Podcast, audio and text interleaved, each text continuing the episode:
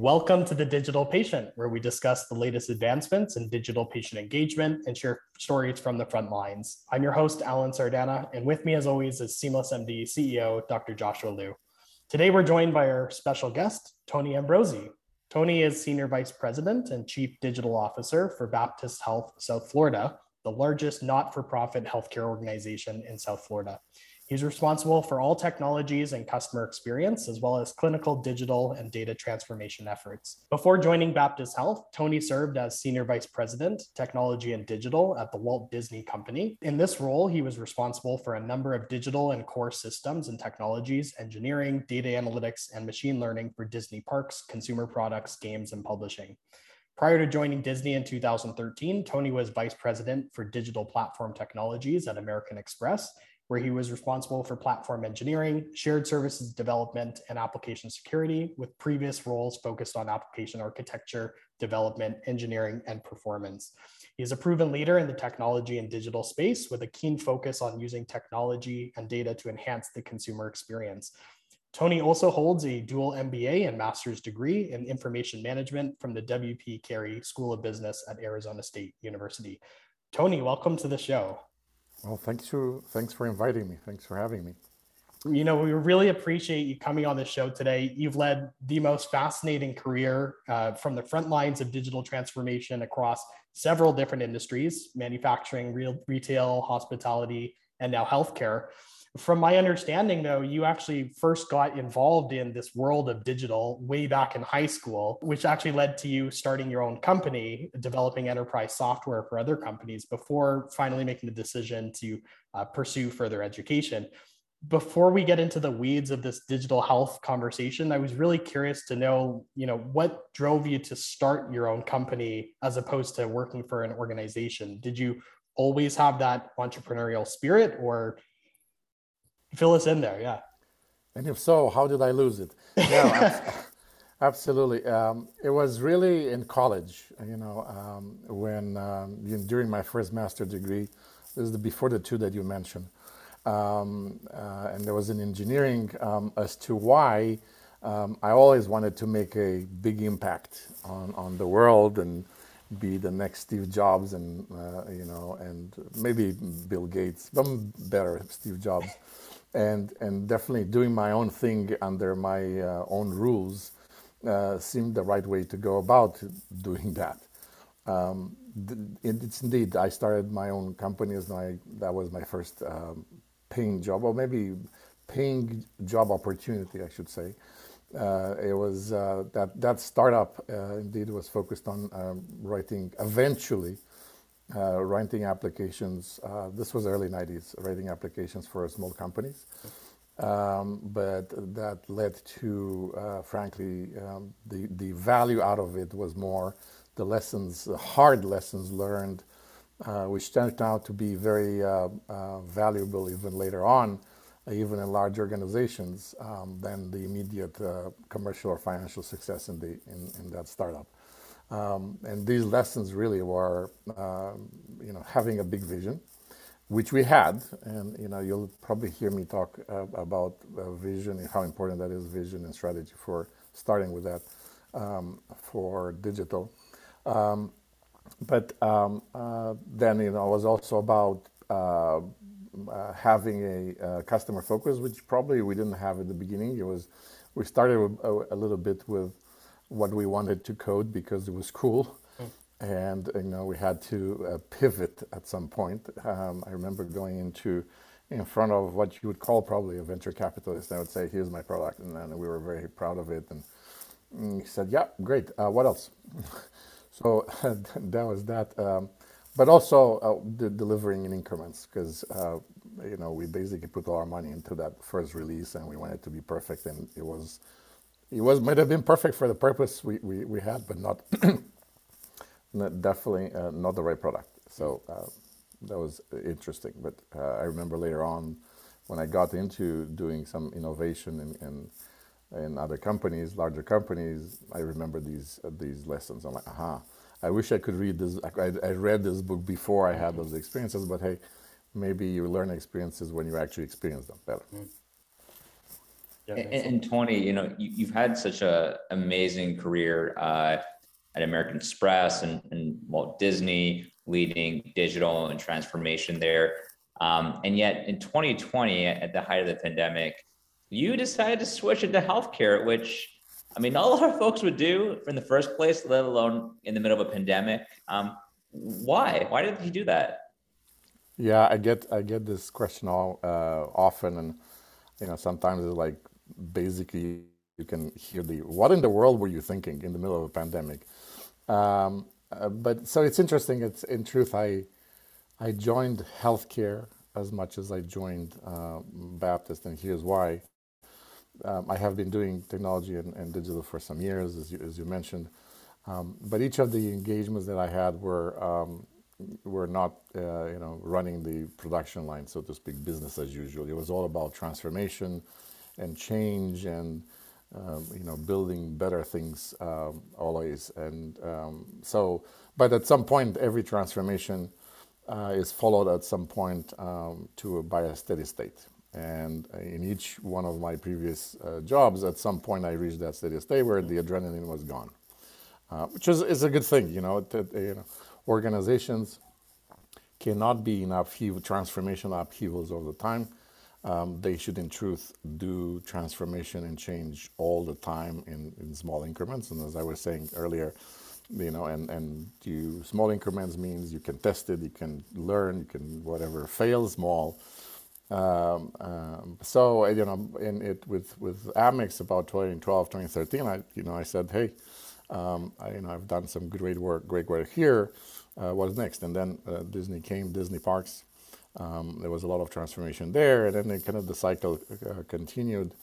Um, and then by 2019, I thought, okay, what is the the next place where maybe I can make a positive impact? Uh, we all want to make a positive impact. Um, yes, we need to pay our mortgages, but at the end of the day, it's we live for that positive impact and the rewards, intrinsic rewards you get from that. And I thought clearly, um, healthcare seems to be that that era uh, you know, it's it's obvious as for any of us being uh, uh, patients and consumers of healthcare that probably technology is not great, and the uh, the digital experiences are less even than that. So. Um, uh, and and I, I, thought, and I'm, I'm, I'm, i still think that there's so much opportunity, tremendous opportunity to, for change there and making things better. And so uh, when when the uh, recruiter happened to call, um, I was I was convinced. Oh, that's great. And you actually joined as their chief digital information officer, which is, I believe, uh, just a split between chief digital officer and chief information officer. For other hospitals and systems that are thinking of creating that type of role, or even just the chief digital role, how would you describe what it is that you do, and why is it important for hospitals to really have a dedicated digital leader uh, or a digital information leader? Well, I, I, I, must be careful what I say so I, I don't disappoint my boss when he's going to listen to this. Uh, indeed, I am the uh, inaugural Chief Digital Officer at Baptist, uh, and you're right, I'm also the Chief Information Officer. Um, I think, you know, a lot of places these days uh, do try to combine these two, two roles. Uh, in the past, I think they, they were separate because uh, the CIOs were perceived, and probably they were, you know, the, the previous generation, they were perceived as the people who just run the mainframe in the back end. And that was it. And, and they were not interested, frankly, in anything more. Uh, but um, uh, you know, we clearly, you know, digital is about experiences, intensely about experiences, but fundamentally is about technology, and you have to put that together. Yes, there are uh, uh some other ingredients, uh, clearly, but they're they're clearly uh, very intertwined. Um, what describes this or defines this role is very straightforward. As I said, I own all the technology and information um, uh, capabilities, you know, which is, you would say, a traditional uh, CIO role, but with a big transformation agenda. Even outside digital, there's a lot of transformation that needs to be there um, for a variety of reasons. Um, and but but uh, in addition to that, and I think fundamentally my focus is on uh, digital experiences, whether for patients, consumers, providers, um, and, and, and other folks um, and driving, uh, defining and driving the digital transformation. And um, you know, starting that starts with always think first about the consumer or the customer, however you want to it, and then look at how uh, you can uh, change the business or the business models or the business process, business processes, to uh, to meet that um, uh, goal. And Tony, I think what's interesting about healthcare is that you have so many different segments of users that could be your the customer that you're building experiences for. So you have patients as consumers, and then you have clinicians as users in your infrastructure, administrators as well. Um, how do you, how do you think about the fact? I guess maybe I'll back up. Do you feel as if you're serving three different types of customers sometimes? And then my follow up question is, if so, like, how do you decide what to focus on for each set of customers in, in your digital efforts? Um, it's it's interesting because you know fundamentally you have to start somewhere. Um, and yes, we do have a lot of customers, but you know I tend to focus on the real consumer because I think that drives and pulls, and you know there's a lot of discussion in healthcare about um, consumer-centric uh, focus. Clearly, in the operating room, the the center of the universe is the patient, but it's the question is how is that happening in before and after. Um, so while um, everybody is a consumer of digital experiences, including the certainly uh, including the um, the uh, physicians and the other providers and also other operations, we definitely you know, start with the consumer. Um, and um, so, uh, you know, in terms of prioritization, you know, what's most important, what's most impactful, what needs to me the most, you know, I, I tend to think that uh, clearly on the consumer side, we have the biggest gap. Um, you know, some folks may disagree and say, you don't understand, we need all this and that and the other in the clinical space, which they're, they're true, but I think the, the, um, uh, the consumer space is, is very important. And frankly, um, consumer, um, it's uh, ha- having access to care basically is care. And that's the, the first, first quality of care is being able to get it. And the more efficient and easier it is, the sooner you get to see somebody and maybe uh, um, get the care that, that you need. Um, so um, and, and, so in, in with, with that in mind, there are obviously the other the other um, um, uh, you know uh, criteria in terms of what's depressing, what's burning, but also but also with an eye on also keeping on uh, onto the vision and the strategy. And, and Tony, I'm curious um, when you focus on the consumer journey and you think about how you measure success. I've, I've heard from some other digital leaders, they're using, you know, customer NPS scores or consumer NPS scores now about the consumer journey and their digital healthcare experiences. Maybe others focus more on activation rates for their, you know, patient portals or something else. Wondering, are, are there certain metrics that you think are, are most important right now in terms of measuring um, how well the consumer digital journey is going for your your patients? Yeah, and then we're, st- we're still in work in progress. Um, I think I started here maybe 20 months ago or so, but the true transformation, uh, digital consumer focus started about uh, a year ago. Uh, so there are there are a number of uh, metrics that we have in place and others that, that do come in place. Um, I tend to be of the opinion that um, yes, it's great to ask the, the, the, consumers, hey, how did that work? How did, what do you think?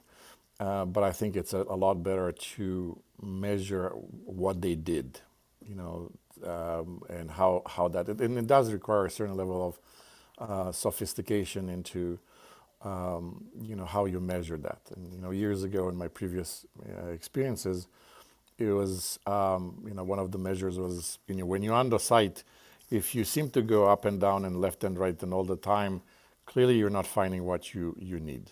And so, uh, and eventually when you do find it, we say, ah, um, that's why this thing is so um, uh, uh, buried deep that people cannot find it. Let's rethink how we're um, uh, how we're presenting that or how we're navigating the, the, consumer to that.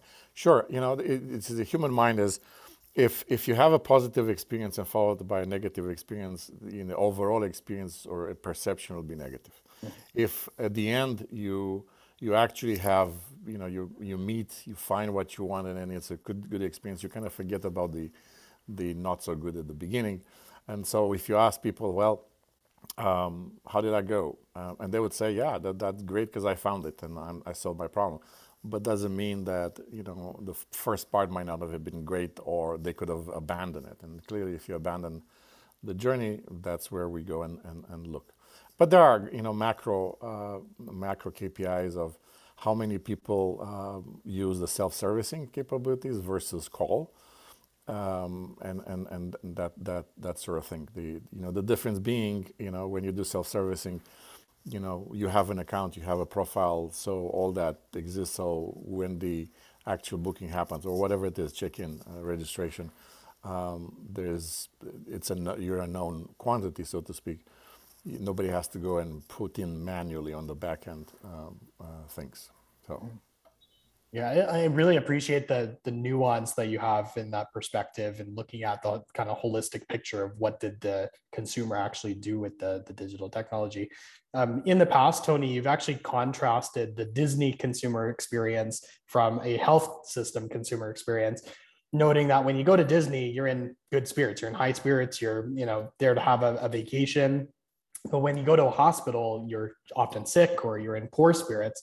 So I was curious, you know, how do those differing situations change how you think about a digital consumer experience for Baptist Health, uh, the patient journey versus what Disney's consumer journey would be? Yeah, you're you're you're absolutely right. You know, we seek healthcare when we're not our at our best uh, physically and emotionally.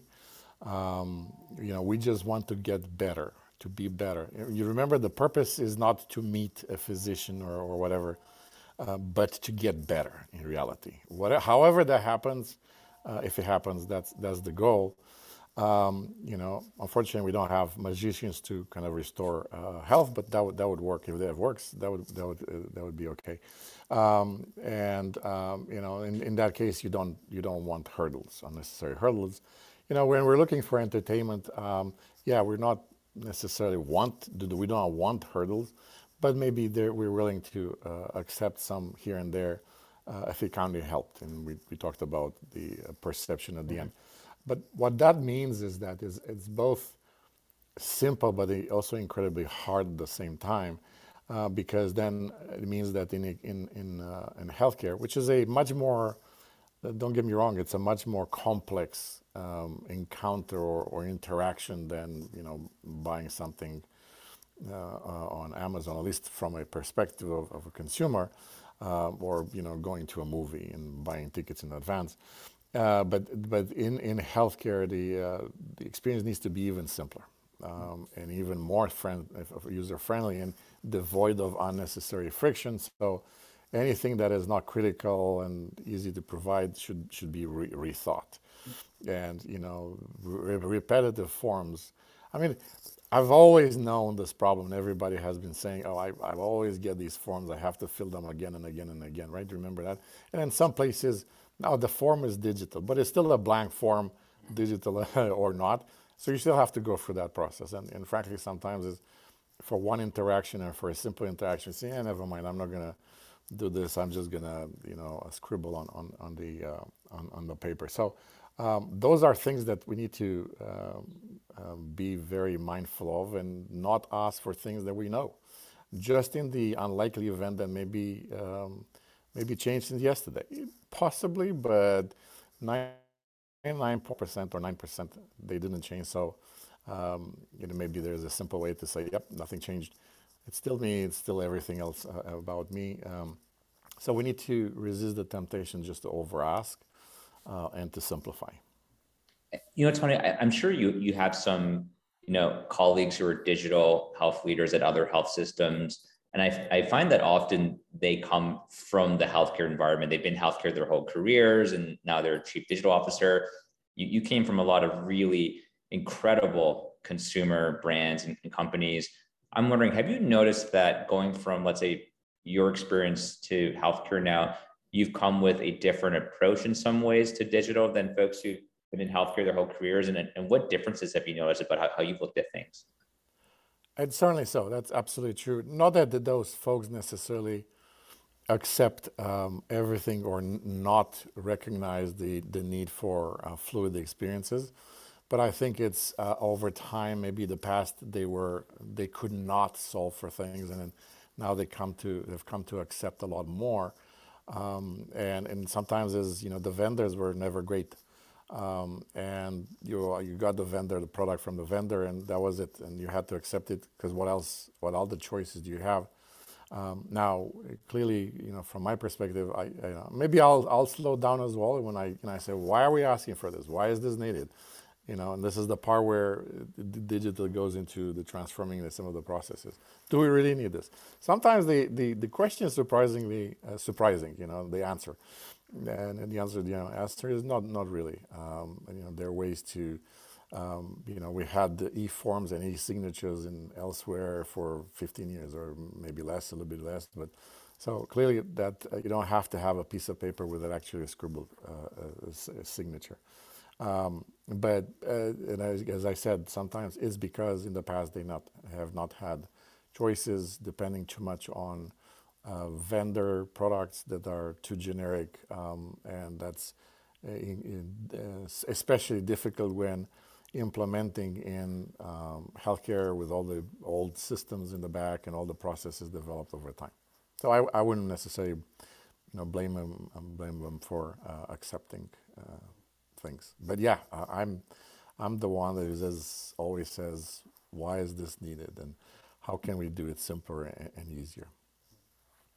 I love that. Um, Tony, in a, a, previous podcast, you mentioned your propensity for execution um, basically stating that you know creative strategy and innovation is only one side of the equation, but execution and strong execution is really where the magic happens. Uh, given your broad focus that uh, this transformation doesn't happen overnight, you've mentioned it earlier that it's incremental growth. Um, what's your framework for determining which projects to tackle first?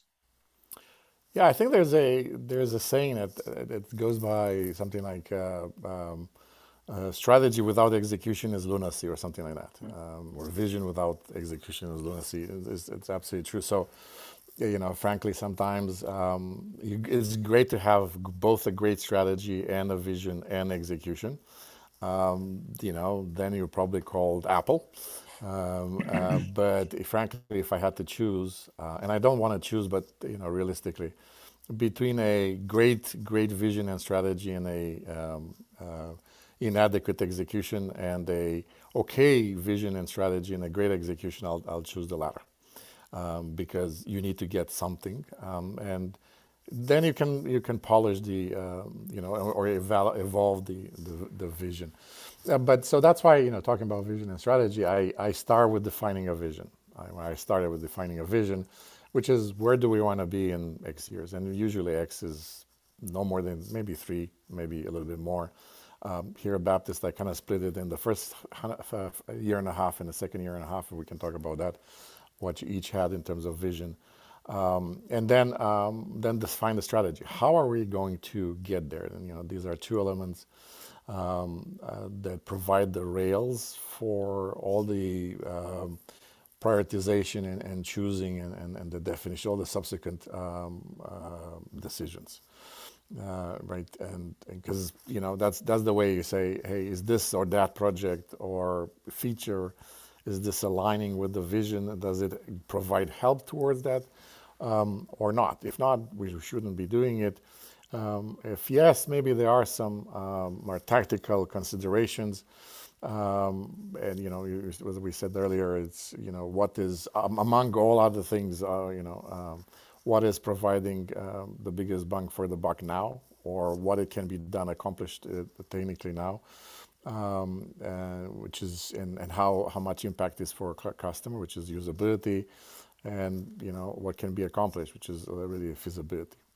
Um, you know, I, think I wanted to add to that um, a, couple of things. Uh, one is um, the defining the vision and the strategy this is not that um, it's it's hard you know it's uh, having it crisp and clear and you know, uh, but it cannot be de- degenerate into this all hands for months and years, defining everything and and, and you know, never-ending exercise in, in, in you know in futility, trying to please every agenda and um, and, and have analysis paralysis. And now, you know, some some consultants like that because you know they have people running the process, and the longer the process is, the, the better it is.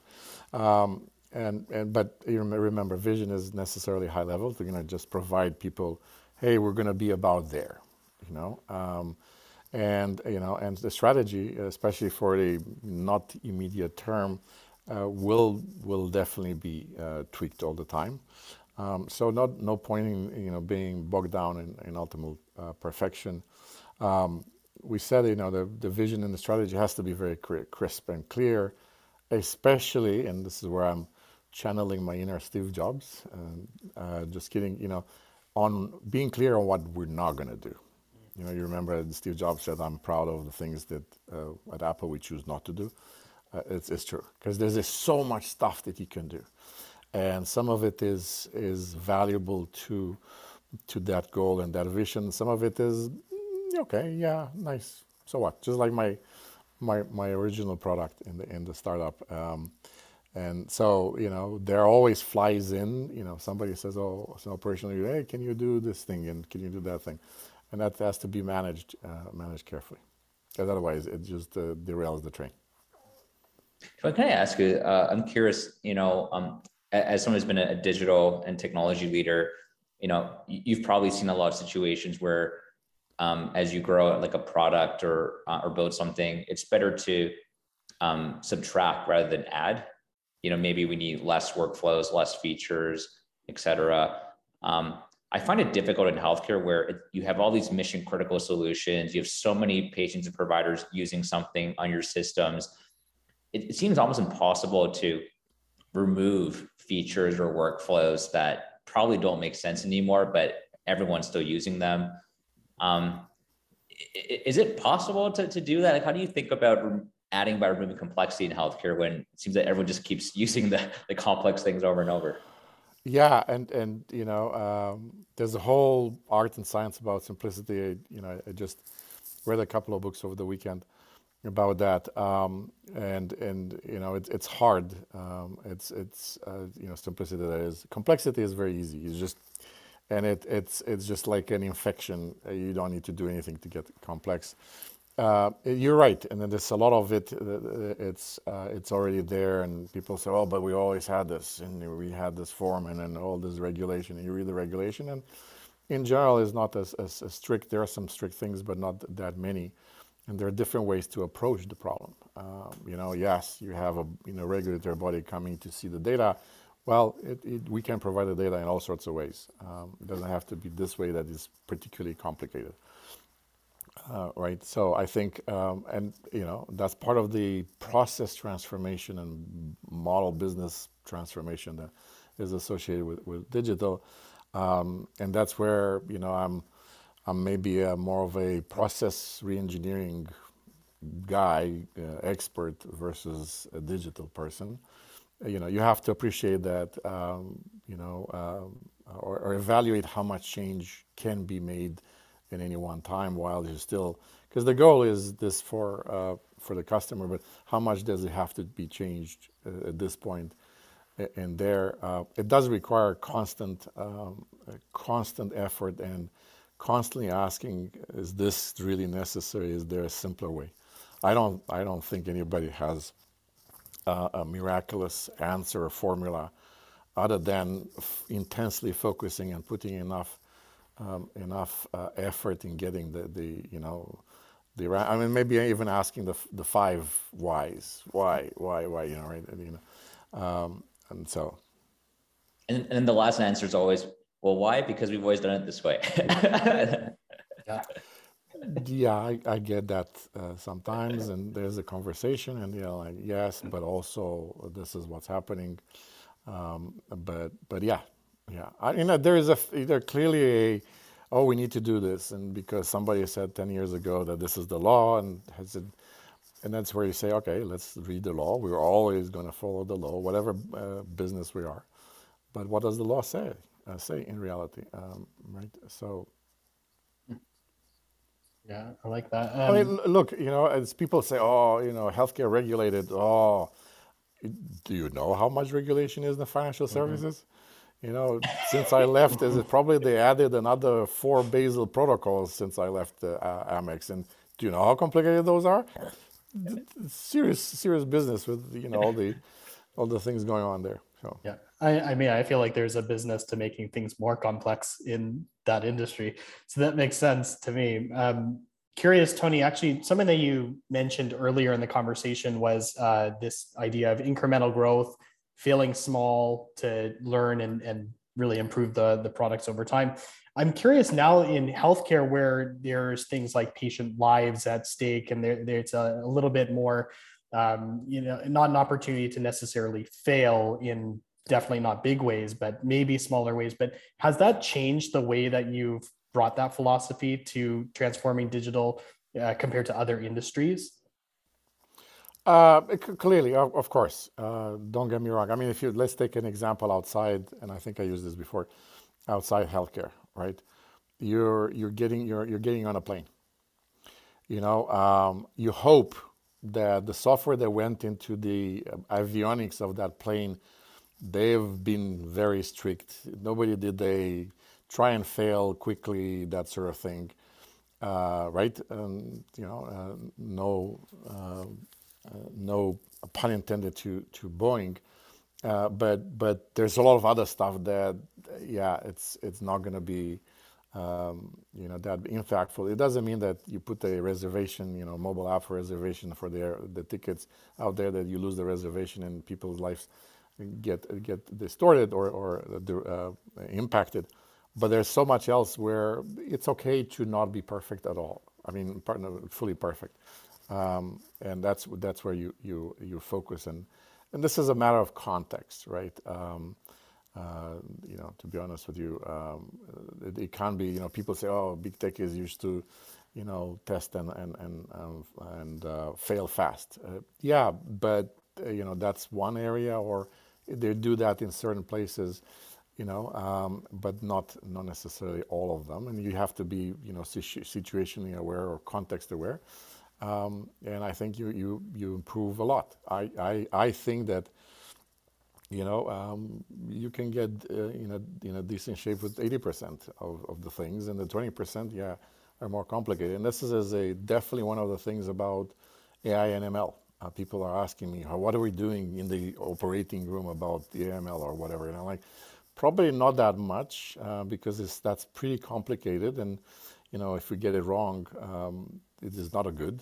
Uh, but outside that, you know, if I use AIML to optimize, you know, um, access or, or um, capacity utilization, that's still a value add to the patient because they get care sooner. So I'll focus there first while we do it. We do we, we, we take care of this one, which is a lot more complex and, and serious and with uh, in, in implications. Do, do you find that in healthcare now, because AI and ML are such hot topics that sometimes it feels like AI and ML is, is like a hammer looking for a nail, and you're having to. Oh, oh, absolutely, and, and generally it's it's not well understood, um, especially not its limitations. And then when people say, "Oh, it's not perfect," oh, we can't do it, um, you know, and I'm like, yeah, normal operations are also not perfect. Um, and you have to start with even explaining the confidence intervals. And then you, this, you know, this thing, this magic box does not tell you, you know, um, zero one. Uh, it gives you, yeah, 85 to 95 percent. Are you comfortable making decisions on that interval? That's a human aspect, not a uh, you know AIML aspect or uh, data aspect. You know, um, that's you know one of the things that you know we're doing or we're building or we're deploying is something called care guidance, which is you know you have a problem, you don't know where to go first. Well, and then there's a, a process. Yes, collect data, and you can apply all sorts of algorithms, well defined, or uh, AIML. But at the end of the day, it's still a uh, confidence interval. You have to make a decision of what you want to say. And if you don't have that confidence, well, just say you know, go to ER or something. Um, but it's a, it's a choice that you have to make. but yeah, I, I, I always get, you know, I sometimes I get these. We're doing a lot more in there, and it's very, very um, precise. And it says we're going to solve this particular problem, and it will lead to this improvement with that cost. But I still get the, oh, look at that uh, system they implemented. Uh, ML, um, why don't we do that? And I'm like, what do they do with it? So, What's the use case? What's the use case? It's interesting, AML, it's, I don't know if you read about a lot of folks through this tool, uh, legitimately at, at, the pandemic and the you know understanding the virus better. Um, but it was interesting. It didn't didn't result in much, um, and the reason was simply because everybody duplicated everybody else's work, uh, so they all basically did the all the, you know, the meat and potatoes and the foundation and and and they didn't collaborate enough uh, for whatever reason, and they didn't learn from each other's mistakes, um, and and so that that was that was a problem. Um, so, and people say, well, you see that this doesn't work. Well, you learn, we learn from that, and next time, hopefully, there's not going to be a next time like this. Uh, knock on wood, but uh, we'll do we'll do it better. Yeah, um, Tony, you mentioned collaboration there and how important it is to you know work together collaboratively and um, one of your thoughts that you've shared in a previous conversation is on how to build a, a winning a winning culture of innovation. Um, and you actually indicated three kind of prerequisites that you have when hiring the right people and, and, building this culture of innovation. The three points were one, have the right people who, in your opinion, are curious, versatile, optimistic, and accepting of uncertainty. Uh, two, have a supportive environment and then three have just enough funding to get started uh, and no more no less. And i'm curious most actually about your second prerequisite there in particular learning about this environment. How do you foster an environment that is supportive and not hostile or judgmental? Yeah i think it's it's a it's a great question. Um, I, I would say that uh, I believe on this one, um, leaders have a, a um, an incredibly outsized influence um, in creating that environment. And, you know, leaders by, you know, courageous examples, self examples, and actions influence and, and define culture. Uh, and culture is basically it is what people do when nobody is watching. That's a mm. good, good definition of a culture is.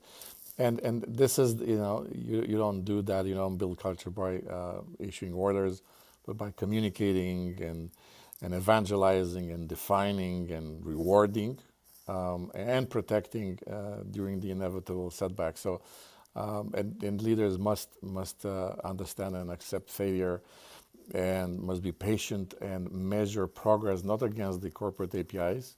That's not going to work. You know, you just started. You know, uh, iter, uh, release 0.1 and then you say okay how much money we're going to make this with this first release? I'm like i don't even know if this is going to work.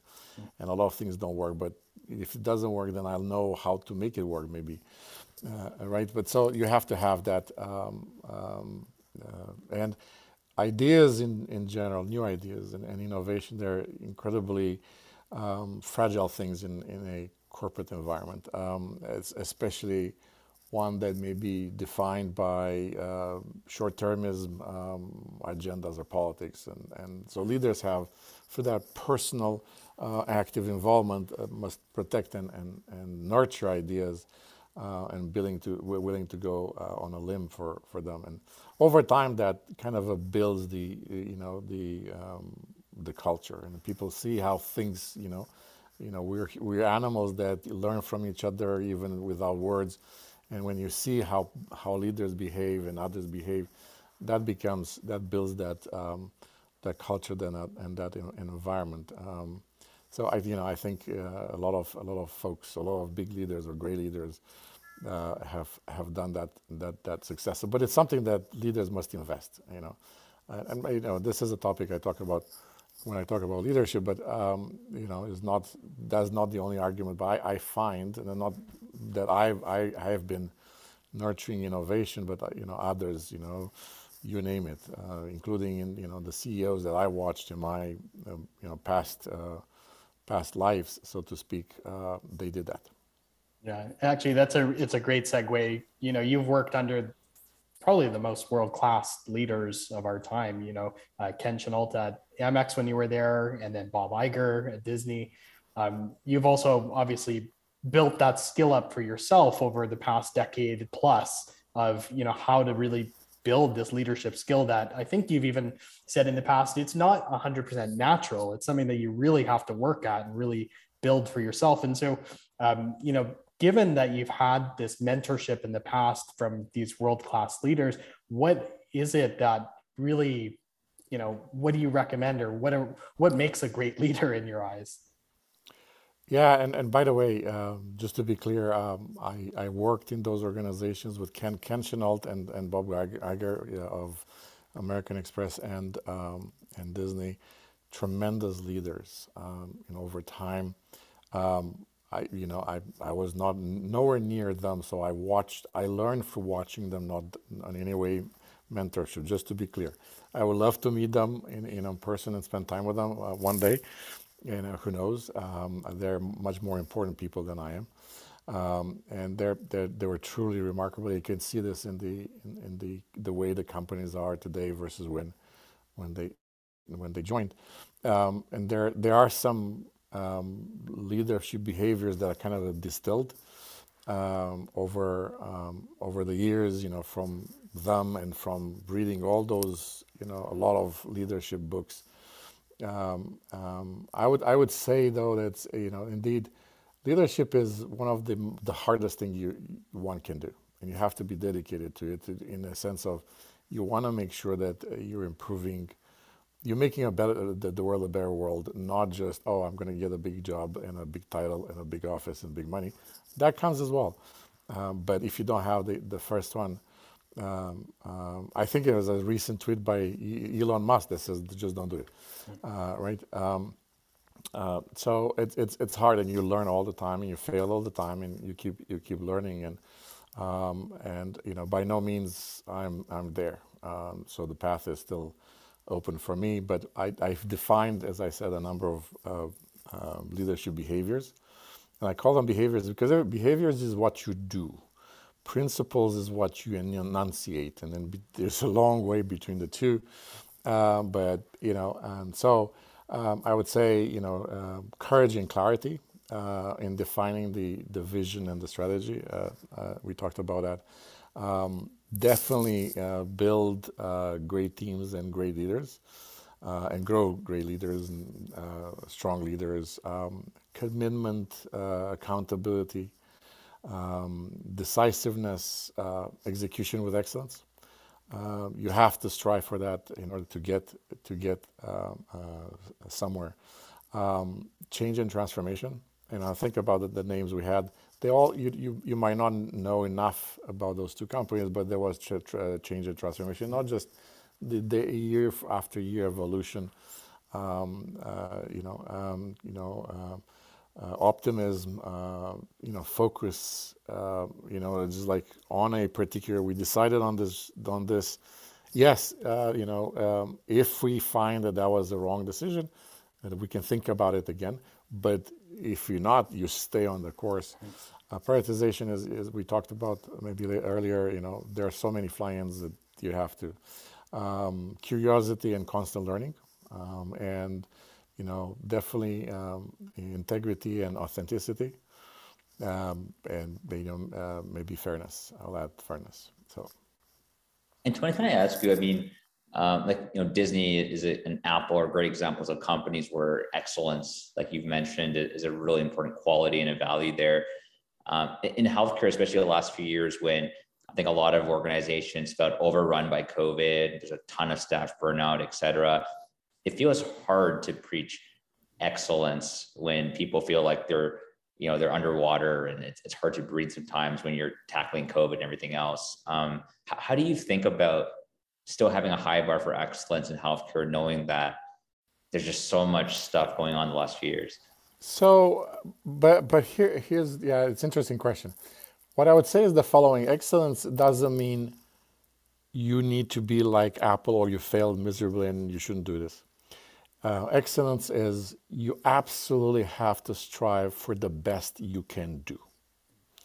right? And, and yes, if you're a nurse after 20 hours of a um, of a uh, shift, uh, you know, seeing people die, it's very little you have left in terms of resources. But you've done everything that you could do. So you demonstrated, you know, the excellence. Yes, you didn't save the the patients, but nobody nobody could have done. Now, in in normal day when you don't have this, you strive for even more, and and and and that's that's how I would define it. Yeah, 20 hours or whatever, 15 hours of seeing people dying, that's excellence. You reach that, and you've done you know you've done the best you could possibly do. And it's like I'm sure they're physically and emotionally drained, and you know you give whatever you can possibly have left. You give that excellence. Love that. Mm-hmm. I agree.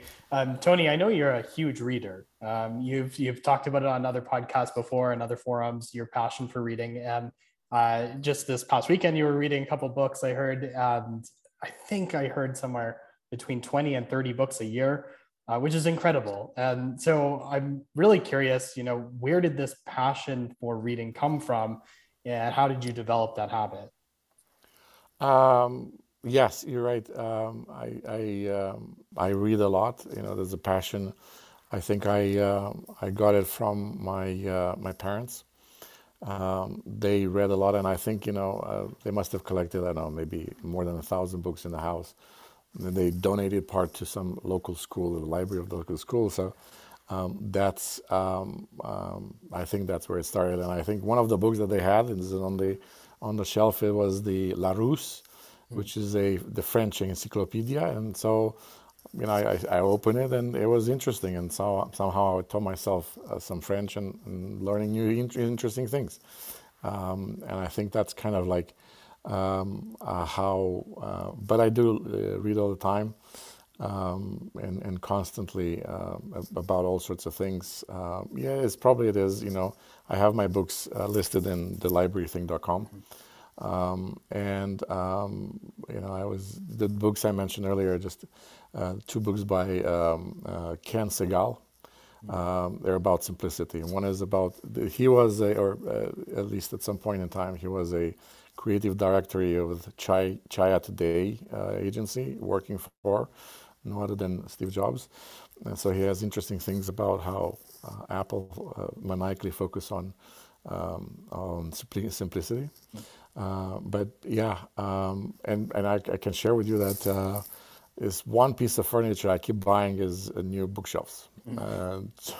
So, so, now I think I need another one because I, you know, I'm, most of the bookshelves are, you know, double booked, like one in, in behind the other. Like that's not nice. Uh, so, uh, but yeah. Uh, what What about a like a Kindle? Do you, you prefer the paper? Oh yeah, no, absolutely. Yeah, yeah. yeah. not Kindle. I, I don't uh, for whatever reason, but I do have Apple Books. Mm-hmm. So what I'm talking about is beyond the, the, the physical. The Apple Books is I usually buy those who uh, if if I want to have, and I I take no copious notes mm-hmm. on on my device, and I, they're good for reference. You go back and you say, what did they say about this, and you know I read and like okay uh, but it's interesting. So I, you know, I think it's a, a, fundamentally continuous learning and growing. It's it's one of the fundamental things, and I think I mentioned in in the leadership uh, for a leader and definitely for uh, anything anybody else. Um, you know, um, as I've been reading a lot, you know, most of the time these days the books, you know, and like yeah, I know this and I know that, you know, but it's still a good reminder, and I should do this. Um, more, uh, and it's a validation or not. Hey, you know, I'm still not doing this right. as I said, this is the journey to to great leadership is a long one, and I'm I'm not there yet. But uh, you know, so even if you, I, I read you know books on the same topics by different authors. Mm-hmm. A lot of it is overlap, and that's good reminders. Oh yeah, I need to remember to do this more often. Uh, but also very interesting new things, and like, hmm, okay, I didn't think about that. Um, so, but yeah, that makes a lot of sense. So, uh, last question that I wanted to ask before we jump over to the Fast Five, Tony, um, is a question we're asking a lot more these days. There is currently this explosion of patient-facing technologies that are coming about in the past two, three years. Um, things like chatbots and digital care journeys, remote patient monitoring is obviously huge. What are you most excited about today from that patient side and consumer side? Yeah, so I, I we've split the the strategy or the vision for I mentioned earlier uh, for us in like a two parts. One is about access, which is access, providing access to information and and um, and uh, care, which is you know more more traditional. You say I would say, um, but it's nevertheless very important. Um, and then the second one is where uh, things, different things. So the information EMR that I know, the information maybe from outside. You know, if if you provide you know your genome somehow, that's interesting. Uh, social uh, uh, determinants are interesting, but then mapping or matching with um, with mobile and matching the you know with the sensor in, in, in the watch or whatever device you have. I, I wear my watch uh, nonstop other than when it's being charged, and there's a lot of wealth of information being there. Can I put that those things together in ways that maybe only I can do? Neither Apple nor the apps, you know, health apps on the App Store have that, you know, tie-in, right? um, to provide interesting uh, health benefits. Mm-hmm. Um, yes, sensors are important. You know, remote patient monitoring. I think we should start with. Uh, they're all exciting, by the way. That's why you're asking. Mm-hmm. They're they're exciting because I think, you know, it's interesting. The at least the Western world is growing older.